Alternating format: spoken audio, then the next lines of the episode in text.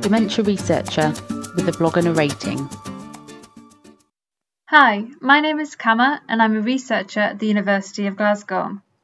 In my future blogs, I'm going to be sharing my experiences of working in the dementia research field across various different roles, as well as giving you an insight into my research area and the day to day life of laboratory work. But in my first blog, I will be giving you an insight into my background and how I went from an aspiring psychologist to now working as a neuroscientist. I'm originally from a town called Darlington in the northeast of England which has given me a unique accent that is a mix of North Yorkshire, Teesside, Durham, and Geordie. After becoming really interested in psychology at sixth form, I was set on becoming a clinical psychologist, so I went to Durham University to study applied psychology. I quickly found that my favourite aspects of my degree were research methods, statistics, and neuropsychology. So, with the help of a scholarship, I stayed at Durham an extra year to study for a master's degree in cognitive neuroscience. This was my favourite year at university, as I was interested in all the topics which were covered, but my mind was still set on training to be a clinical psychologist. I planned to do a dissertation project on schizophrenia, but because of a delay in NHS ethics approval, I was left without a project. I was therefore assigned to work with Professor Alex Easton on a project looking at recognition memory in dark agouti rats. This was an absolute nightmare situation for me because I had no interest in studying in memory or working with animals. But I had to see it through so I could get my degree, get a job in the NHS, and then finally onto clinical training.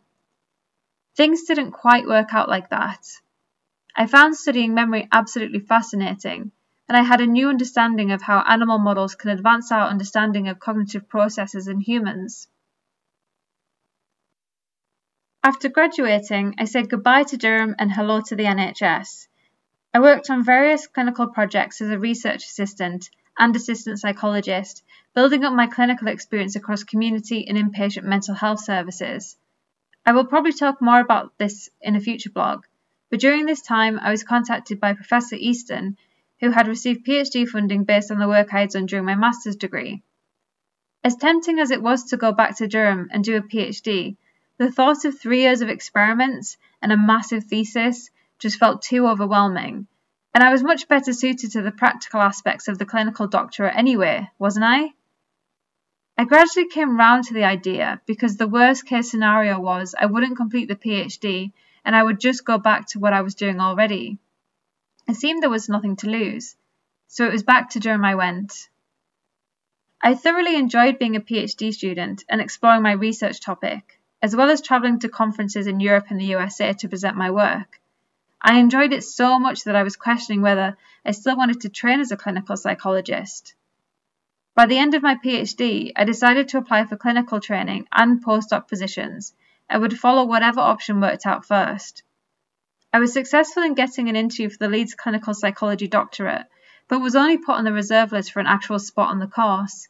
However, I was offered a postdoc position at the University of Sheffield, which seemed like a natural progression from my PhD work, so it felt like the, the decision was essentially made for me. I spent the next two years working on a longitudinal study assessing memory function and neuropathology in a mouse model of Alzheimer's disease.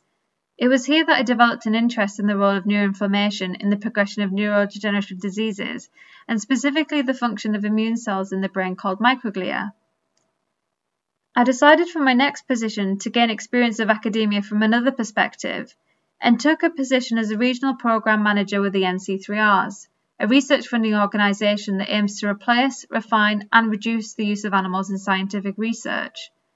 I will talk more about this work in a future blog, but generally, I was involved in many different activities from supporting researchers and animal facility staff to promoting new methods and technologies which can reduce or replace animal use or significantly improve animal welfare.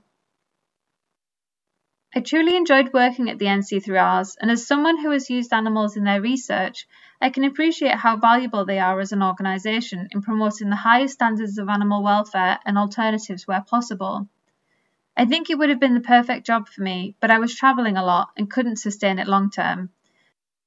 So after two years, I decided to return to research.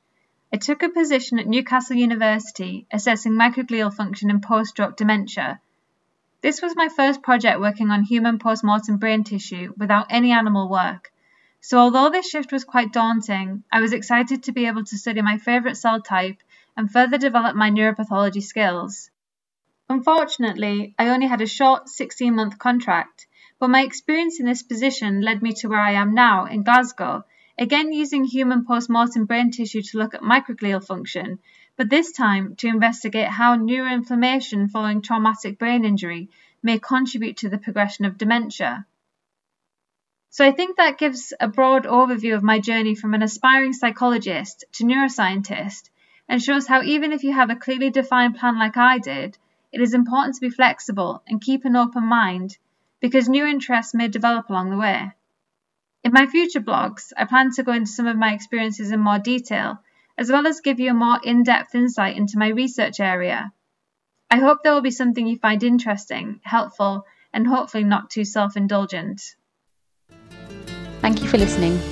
Join the Dementia Research bloggers and share your own views.